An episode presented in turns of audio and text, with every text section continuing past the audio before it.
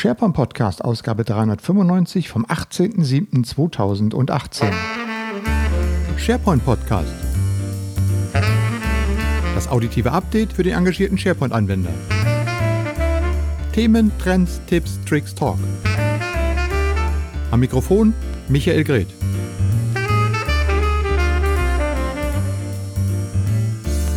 Ja, zuverlässig wie fast jede Woche. Herzlich willkommen zur dreihundertfünfundneunzigsten Folge des SharePoint Podcast, einer offen zugegeben eingeschobenen Folge. Eigentlich ähm, wollte ich mit der Sommerinterviewfolge schon beginnen, aber irgendwie habe ich mich verzählt und habe die alle schon für dreihundertsechsundneunzig, siebenundneunzig, achtundneunzig, neunundneunzig vorproduziert und da ist irgendwie die dreihundertfünfundneunzig untergegangen. Deshalb schiebe ich jetzt noch einen dazwischen, was aber auch gar nicht so schlecht ist, weil da kann ich noch ein paar Dinge hier für euch rüberbringen, Ähm, die, ich glaube, auch ganz interessant sind äh, und die jetzt gerade aktuell reingekommen sind. Fangen wir erstmal ganz kurz und knapp damit an, dass wir immer noch Freikarten für den I O M Summit verlosen. Ja, der ist am achtzehnten neunzehnten September in Bonn. Zwei Tage geht es um die digitale Transformation, um den Digital Workplace. Insbesondere auch, wie sich ähm, die modernen Arbeitsmittel wie Office dreihundertfünfundsechzig dort integrieren. Ich werde mit dabei sein, ein kleines World Café moderieren. Und äh, ja, ihr könnt dafür Freikarten gewinnen. Alles, äh, wie das funktioniert, steht halt auf den Shownotes unter dem Link Freikarten für den I U M Summit. Und der Einsendeschluss ist der einunddreißigsten siebten, also bis Ende des Monats. Haben habe ich im letzten Podcast ja schon angekündigt und es haben sich schon ganz viele dran beteiligt, aber hm, Chancen sind halt drei Karten da, könnt ihr euch noch dran beteiligen. So, dann habe ich ganz aktuell einen, ähm, ich weiß gar nicht mehr, welchen Kanal habe ich das eigentlich bekommen, über LinkedIn oder so weiter. Es ist heute mittlerweile relativ schwer geworden. Ähm, ich bekomme Feedback von euch, das lese ich dann irgendwo mobil. Und ähm, wenn es jetzt nicht gerade per E-Mail ist, dann ist es halt immer mit dem Outlook drin, aber wenn es dann irgendwie mal eine Nachricht auf Twitter war oder ein, eine Nachricht auf LinkedIn oder eine Message in Facebook, dann ist das nachher irgendwie nicht gespeichert. Dann muss ich manchmal gucken, wo kam das eigentlich her? Egal, woher es kam. Jedenfalls der Marco Schmidt-Nägel hat mir geschrieben, ähm, dass man, nachdem ja Microsoft Teams seit einer Woche in einer kostenlosen Variante zur Verfügung steht, es damit tatsächlich möglich ist, so eine Art äh, kostenfreies Office dreihundertfünfundsechzig zu bekommen. Ja, man glaubt es kaum. Und zwar für bis zu dreihundert Benutzer ist ja Teams frei. Und ähm, er hat ganz kurz, ich gebe mal kurz einen Überblick darüber. Er hat gesagt, die Dateiablage findet äh, für ein Team in einer SharePoint Site Collection statt. Die persönlichen Chat-Dateien liegen in einem OneDrive und die Verwaltung der Mitgliedschaften von Teams erfolgt über ein Azure Active Directory. So, damit hat man schon mal die Grundbestandteile und in seinem Beitrag, den er auf äh, seinem Blog veröffentlicht hat, hat er das Ganze mal ein bisschen genauer auseinandergeklamüsert und mal gezeigt, was denn da eigentlich im Moment so frei möglich ist. Ähm, er ist auch noch nicht ganz so sicher, ob das alles so bleiben wird. Und er muss auch noch ein bisschen weiter investigativ tätig werden, um rauszufinden, was dort alles passiert. Jedenfalls sein Fazit, schon einmal vorab, was wir hier gefunden haben, hat uns alle selbst überrascht. So, den Blogartikel dazu verlinke ich euch natürlich in den Shownotes. Und übrigens auch Raphael Kölner und ähm, ein paar Jungs aus der Office dreihundertfünfundsechzig User Group, Meetup Group in Köln, der Ecke, haben sich diesem Thema angenommen und haben auch dazu einen Artikel geschrieben. Hm, ziemlich spannend. Könnt ihr euch das vorstellen, dass es auf Dauer kostenlos bleibt? Hm, alles sozusagen. Mal gucken, wie das bei Microsoft dann weitergeht. Gut, ähm, dann auch nochmal zu Teams. Gab es einen kleinen Artikel. Ich weiß nicht, wer von euch das Surface Hub nutzt. Ähm, aber ähm, um dort auch Teams nutzen zu können, braucht man so ein paar kleine Schritte, die erforderlich sind. Und wie das geht, gibt es in einem Artikel auf äh, docs punkt microsoft punkt com, also da, wo die Dokumentationen stehen. Und der nennt sich Deploy Microsoft Teams für Surface Hub. Ähm, habe ich damit an euch weitergegeben. Jetzt noch so ein paar kleine Tipps. Encrypting E-Mails von from Anywhere. Äh, auch ein Artikel, der ist auf Microsoft TechNet erschienen und beschreibt eine Möglichkeit, wie man ganz einfach E-Mails ähm, verschlüsselt verschicken kann.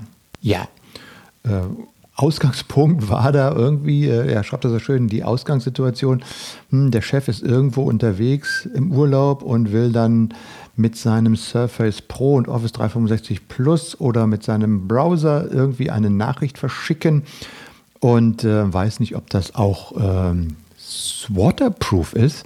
Also jedenfalls eine kleine Geschichte drum geschrieben, egal. Ähm, jedenfalls ist die Frage, wie kann man ganz einfach dem Chef ermöglichen, dass wenn er eine E-Mail wegschickt, dass die verschlüsselt ist. Und die Lösung, die hier angeboten wird, ist eine Kombination aus den Office dreihundertfünfundsechzig Verschlüsselungsfunktionalitäten und Exchange Online Mail Flow Rules, wie das so schön heißt. Äh, das sind also die Regeln, die man errichten kann. Und das zeigt er dann auch und das läuft im Grunde genommen darauf hinaus, dass man Ähm, am Ende der Nachricht einfach ein Hashtag Encrypt der E-Mail anhängt und äh, das wird dann über diesen Flow erkannt, die Nachricht wird verschlüsselt und entsprechend rausgeschickt. Dazu muss man das Ganze ein bisschen labeln, man muss ein paar kleine ähm, Formulare ausfüllen, ein paar Regeln einrichten. Er beschreibt es aber ganz ausführlich Schritt für Schritt in seinem Artikel und äh, finde ich eine schöne, eine coole Idee. Ich muss das mal mit ihm auch mal machen, dass man mal bei Bedarf eine E-Mail einfach mit Hashtag verschlüsseln kann und verschlüsselt verschicken kann. Dann äh, war ja oder ist noch, was haben wir heute, Mittwoch, äh, ist glaube ich noch die Inspire-Konferenz von Microsoft in Las Vegas. Also die riesengroße Partnerkonferenz. Komischerweise kam in diesem Jahr gar nicht so viel live darüber. Ich habe es eigentlich in Erinnerung, dass letztes Jahr viel mehr live gestreamt wurde, auch von der Keynote. Ich habe nur ein bisschen in die Keynote reingeschaut.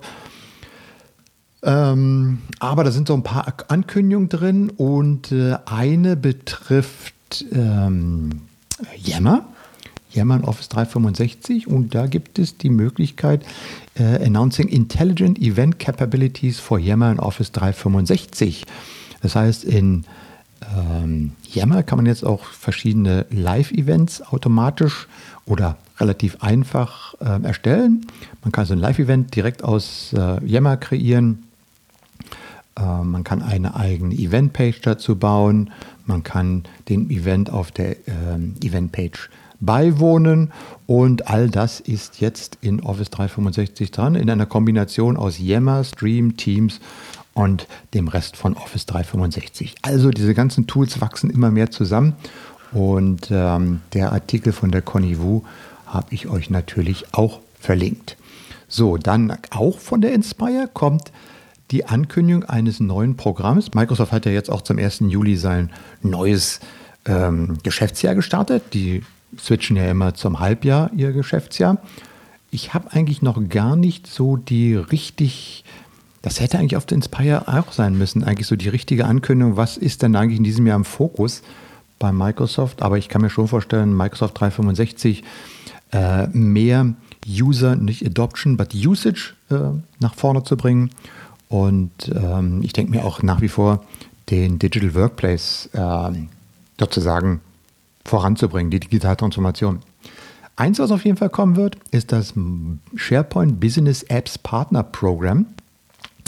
Das wird ein Programm, mit dem man SharePoint Business Applications bauen kann. In der Kombination mit SharePoint Listen, Power Apps, Power B I, Forms, Microsoft Flow. All die ganzen Tools, die da sind und die auch immer besser werden und immer mehr Möglichkeiten bieten. Und daraus soll man ja als Citizen Developer, sage ich mal so, als das sind ja so die Nachfolger der Power User, die früher im SharePoint Designer sich ein Hals gebrochen haben und heute sich sozusagen auf die Business-Apps-Plattform stürzen, also SharePoint, Power Apps, Power B I, Forms und Flow. Und äh, ja, und da kann man sich jetzt in ein Partnerprogramm eintragen lassen, wenn man entsprechende Lösungen baut, die dann, hier ist mal aufgeführt, ähm, Access to äh, hier, Assessment and Planning, Automatisierung, Architektur, Migration, Sicherheit, Compliance, Management, Datendienste, Education und Training. So, darum werden dann überall interessante Lösungen gesucht. Und wie gesagt, dann kann man in dieses Programm reingehen. Dieses Programm gibt dann dem Partner die Möglichkeit, ähm, zusätzliche Ressourcen zu ähm, nutzen, ähm, ja, ein bisschen zu N D A-Briefings und so weiter und so fort. Und wenn ich das richtig gesehen habe, ich habe euch die beiden Links dazu verknüpft. Einmal den Artikel über dieses Partnerprogramm und dann den Link zur Startseite von dem Partnerprogramm, wo man sich registrieren kann. Und die Registrierung beginnt oder hat am fünfzehnten Juli begonnen und geht bis zum zehnten August. Und bis zum einunddreißigsten August kann man dann approved werden und äh, in diesem Programm dann ab September loslegen. Also es gibt eine gewisse Qualifizierung davor, aber ihr könnt euch dort halt über dieses Formular bewerben. Die nächste Bewerbungsrunde beginnt dann im Januar zweitausendneunzehn. So, und last but not least habe ich für euch noch etwas Lustiges dabei, nämlich ähm, der Brad, Brad, Brad, Brad, Brad, Brad Smith, der Präsident von Microsoft äh, für den gesamten Bereich der Security, ähm, der sich auch schon seit längerem über das Thema kümmert, Datensicherheit und ähm, alles, was damit zu tun hat. Ähm, hat auf äh, Microsoft on the Issues, also auf dem offiziellen Microsoft-Blog über die Issues, über die Themen sozusagen, ähm, den Artikel geschrieben, Facial, Facial Recognition Technology, the need for public regulation and corporate responsibility. Kurz zusammengefasst, äh, das, was äh, ich auch schon ein bisschen länger sage und was wir auch hier in der Sharepokalypse schon länger mal diskutiert haben, ist halt ähm, die neuen Möglichkeiten der Cognitive Services, der K I, zum Beispiel mit Bilderkennung, mit Videoanalyse und so weiter und so fort. Und äh, das sind ja alles tolle Funktionen, die da sind, aber vielleicht ist dem anderen, einem anderen, nicht nur vielleicht, sondern ganz sicher, äh, der doch Bauchschmerzen bekommen, wenn man sich überlegt, was damit alles möglich sein könnte. Äh, wenn man zum Beispiel mit Gesichtserkennung, ich weiß nicht, eine riesengroße Demo mal überwachen könnte und dann wüsste, wer wann, wo, wie war, weil einfach automatisiert das Ganze über Gesichtserkennung gemacht worden ist. Und ähm, ja, und da hat eben einen entsprechenden Aufruf gestartet und auch eine entsprechende Diskussion, ich weiß nicht, in Gang gesetzt, aber zumindest angereichert aus der Microsoft-Seite, der gesagt hat, hey, wir müssen uns mal darüber kümmern, was wollen wir denn da eigentlich? Wollen wir, ähm, wir müssen, wollen wir, es geht nicht darum zu fragen, was kann die Technik, sondern äh, was kann die künstliche Intelligenz, sondern darum zu fragen, was wollen wir, dass die künstliche Intelligenz tun kann und tun darf? Und ähm, ja, und das ist, ich denke mir, dieses Thema wird uns, glaube ich, ähm, im, wenn es jetzt mal neue Microsoft-Geschäftsjahr ist oder unser nächstes Halbjahr, ganze nächste Jahr, ganz, ganz intensiv beschäftigen. Und äh, es lohnt sich mal, diesen ganzen Artikel von ihm durchzulesen, das Statement von Microsoft dazu, ähm, wie die das sehen. Ob das natürlich alles so nachher umgesetzt ist, eine zweite Frage, aber man sieht, ähm, die Diskussion wird zumindest aufgenommen. Ja, und damit sind wir dann bei dem Punkt, äh, den ich, ähm, nein, noch nicht ganz.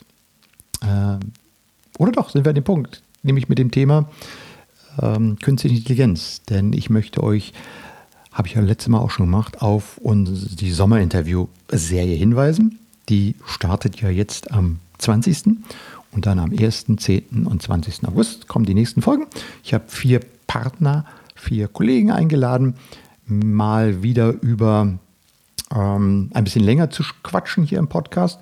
Und wir haben uns zwei Themenblöcke vorgenommen. Das eine Thema ist, wie sieht eigentlich das moderne Intranet aus? Was brauchen wir eigentlich im modernen Intranet? Wie funktioniert das Ganze?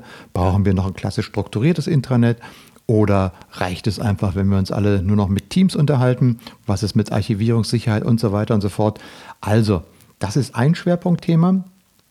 Und das zweite Schwerpunktthema, was ich mit meinen ähm, Gästen diskutiert habe, ist die Frage künstliche Intelligenz. Haben wir auch gerade ja gehört. Das kommt immer mehr. Künstliche Intelligenz kommt immer mehr in unseren täglichen Arbeitsablauf. Ähm, Bilderkennung, Videoerkennung, automatische Transkription, Übersetzungsfunktionen. Ähm, ihr kennt das mittlerweile alles. Spracheingabe und so weiter. Und das kommt mit einer ziemlich großen Geschwindigkeit. Wie weit wird das unsere Arbeitswelt verändern? Ähm, ist das, sind das Risiken? Sind das ähm, gute Chancen? Was müssen wir machen? Worauf müssen wir achten? Passt gut, wie gesagt, in die Diskussion rein, die auch der Brad Smith hier angestoßen hat. Wir haben das in den vier Ausgaben auch diskutiert. Mit dabei sind die Judith Schütz von der O S N in der Schweiz. Äh, Oliver Wirkus macht wieder mal ein Vancouver Calling, ruft aus Kanada an und gibt uns mal, übrigens sehr interessante Einblicke, kann ich jetzt schon sagen, in die kanadische Office dreihundertfünfundsechzig Landschaft und auch die Mentalität, die dort herrscht. Dann haben wir ähm, ja, Urgestein Hans Brenner mit dabei, der vorbeischaut. Und äh, zum Abschluss kommt äh, Fabian Moritz von der Itaxi aus Berlin. Und er hat schon mehrere Projekte auch mit äh, K I umgesetzt und wird uns darüber berichten. So, das sind die Folgen, die dann kommen. Und ähm, Ja, das ist eigentlich so das, was ich euch heute in dieser Folge noch mit auf den Weg kann. Doch halt, eins habe ich noch, one more thing, Sketchnotes. Genau, Sketchnotes ist das Abschlussthema heute. Ähm, ich weiß nicht, ob ihr das kennt, habt ihr bestimmt schon gesehen, sind gerade in letzter Zeit viel durch, auch durch die äh, sozialen Medien gegangen, gerade auch in unserem Umfeld. Äh, Ursache dafür ist die Luise Freese, die Räuberleiterin, die äh, uns das Ganze mal auf dem Collab Summit in Mainz ein bisschen näher gebracht hat. Ich habe mit ihr dazu auch einen Community-Talk gemacht, ein Video. Ähm, ihr könnt gleich hier das Interview auch hören, was ich mit ihr geführt habe. Ja, Sketchnotes, diese grafische Visualisierungstechnik. Ähm, ich habe mich da auch früher mal mit beschäftigt und wie üblich, man guckt sich eine Technik an, fängt mal ein bisschen was an und dann so konsequent macht man das dann doch nicht weiter, wenn man nicht eine spezielle Motivation dahin hat. Aber jetzt durch dieses Interview war ich jetzt einfach nochmal ähm, ein bisschen motiviert, habe mich mal einen Nachmittag hingesetzt, meine alten Stifte und alles rausgeholt und habe für die letzten SharePoint-Podcast mal eine Sketchnote erstellt, in dem ja, das in, der Inhalt nochmal verzeichnet worden ist. Ähm, hat wieder richtig Spaß gemacht. Ähm, die Luise, ich habe es der Luise geschickt, sie hat sich das angeguckt, fand das auch ganz toll und hat dann selber mal für sich äh, die letzte Folge angehört und hat davon auch eine Sketchnote gemacht. Ich werde das beide mal hochladen, dass ihr euch die auch in den Shownotes mit anschauen könnt. Und war interessant zu sehen, wie unterschiedlich diese Sketchnotes doch sind und hat mir nochmal so ein bisschen ähm, den, den Hintergrund geöffnet, wo man gesagt hat, klar, jeder hat ja eine entsprechend andere Intention, warum er die macht. Ähm, ich kenne natürlich den ganzen Inhalt, der da drin ist. Für sie war das vielleicht nochmal neu, dass man das äh, einen anderen Schwerpunkt setzt, was man auffindet. Aber super interessant zu sehen, äh, wie unterschiedlich das ist und wie auch äh, bestimmte Dinge wahrgenommen werden. Toll, tolle Technologie, macht richtig Spaß. Und wir werden das im Herbst auf jeden Fall noch etwas intensivieren. Ähm, wie gesagt, ihr könnt euch das anhören. Und ähm, mit der Luise habe ich ein Gespräch geführt auf dem Collab Summit. Und da gibt es euch nochmal einen kleinen Überblick über die Sketchnotes. Und das hören wir uns jetzt mal an.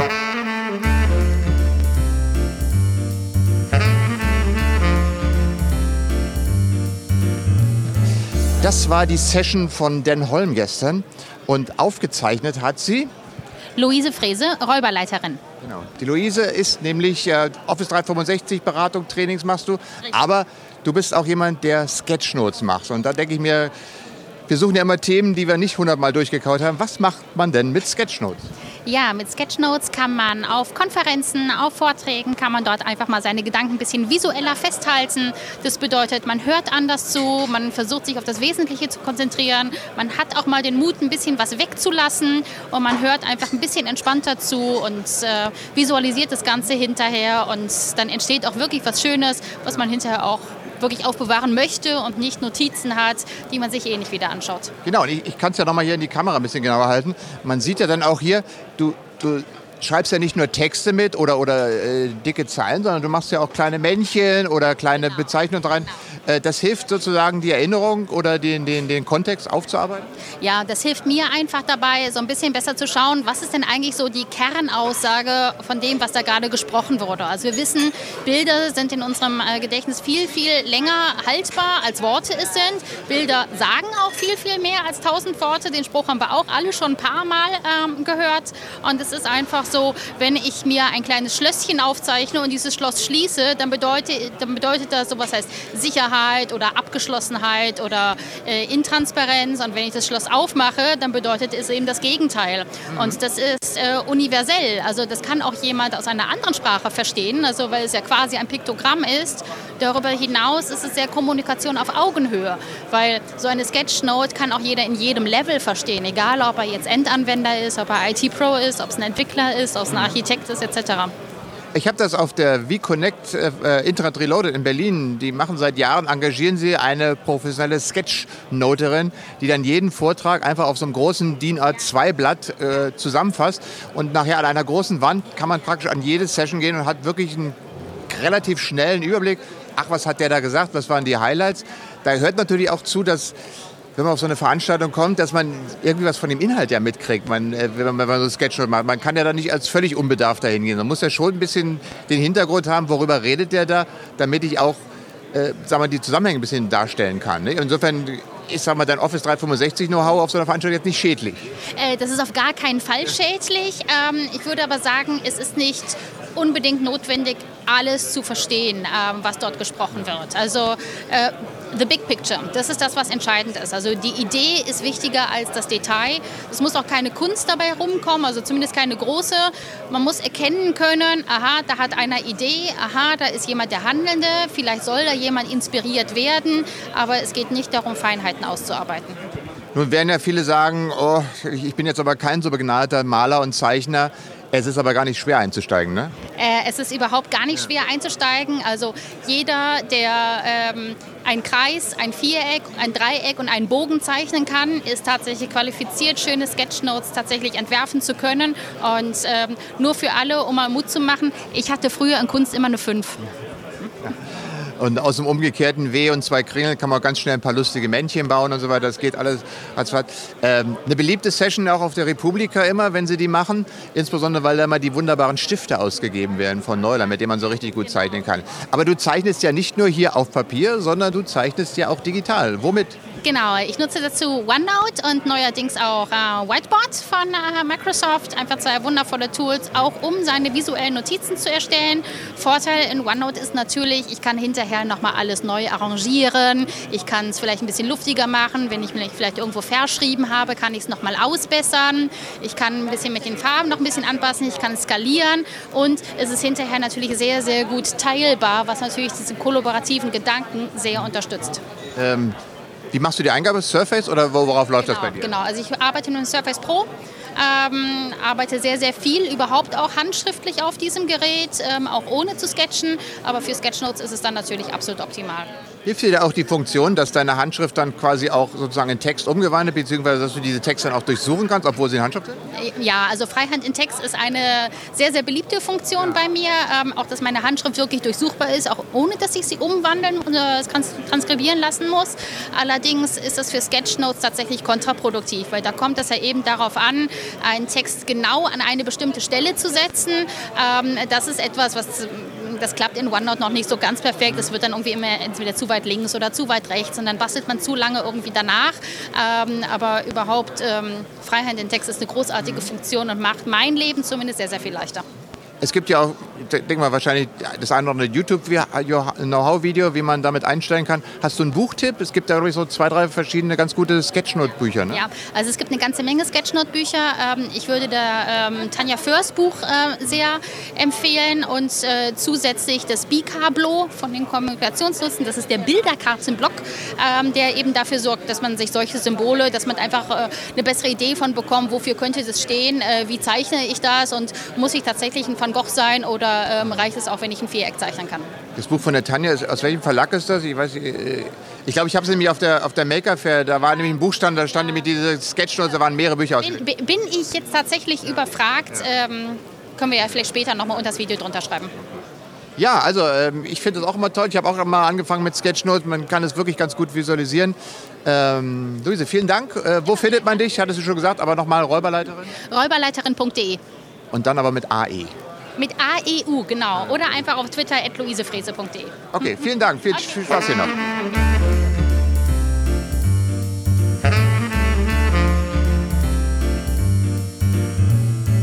Ja, Sketchnotes. Eine Technik wie auch so andere Techniken, die ja zurzeit immer populär werden, wie zum Beispiel Working Out Loud, um Techniken, die uns helfen sollen, mit der digitalen Welt besser umzugehen und die Dinge einfacher zu verstehen, klarer zu machen und so weiter und so fort. Tolle Technik. Also ich werde sicherlich weiter rummalen und meine Kenntnisse da noch ein bisschen verfer- ver- verfestigen. Ob ich jetzt für jeden SharePoint-Podcast einen Sketchnote mache, muss ich mal gucken. Sollte ich mir eigentlich vornehmen. Aber das kann ich mir dann ab der vierhundertsten Ausgabe vornehmen. Huh, das kommt ja noch eine vierhundertste Ausgabe. Oh je, Gott, ich muss dafür noch jemanden einladen. Ähm, egal. Das war die dreihundertfünfundneunzigste Ausfolge, äh, Aus- Ausfolge.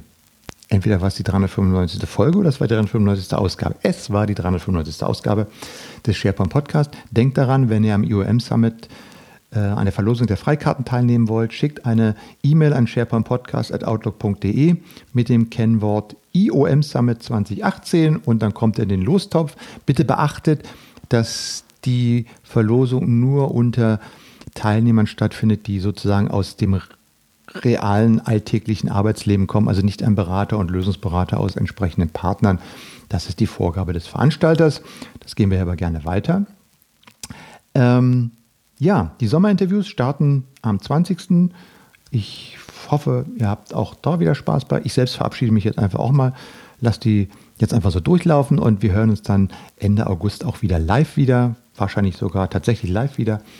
Ähm, ja, in diesem Sinne wünsche ich allen noch einen schönen Sommer und tschüss, bis zum nächsten Mal, sagt der Michael Greth. Das war der SharePoint-Podcast. Das auditive Update für den engagierten SharePoint-Anwender. Feedback und Kommentare bitte auf sharepointpodcast punkt de.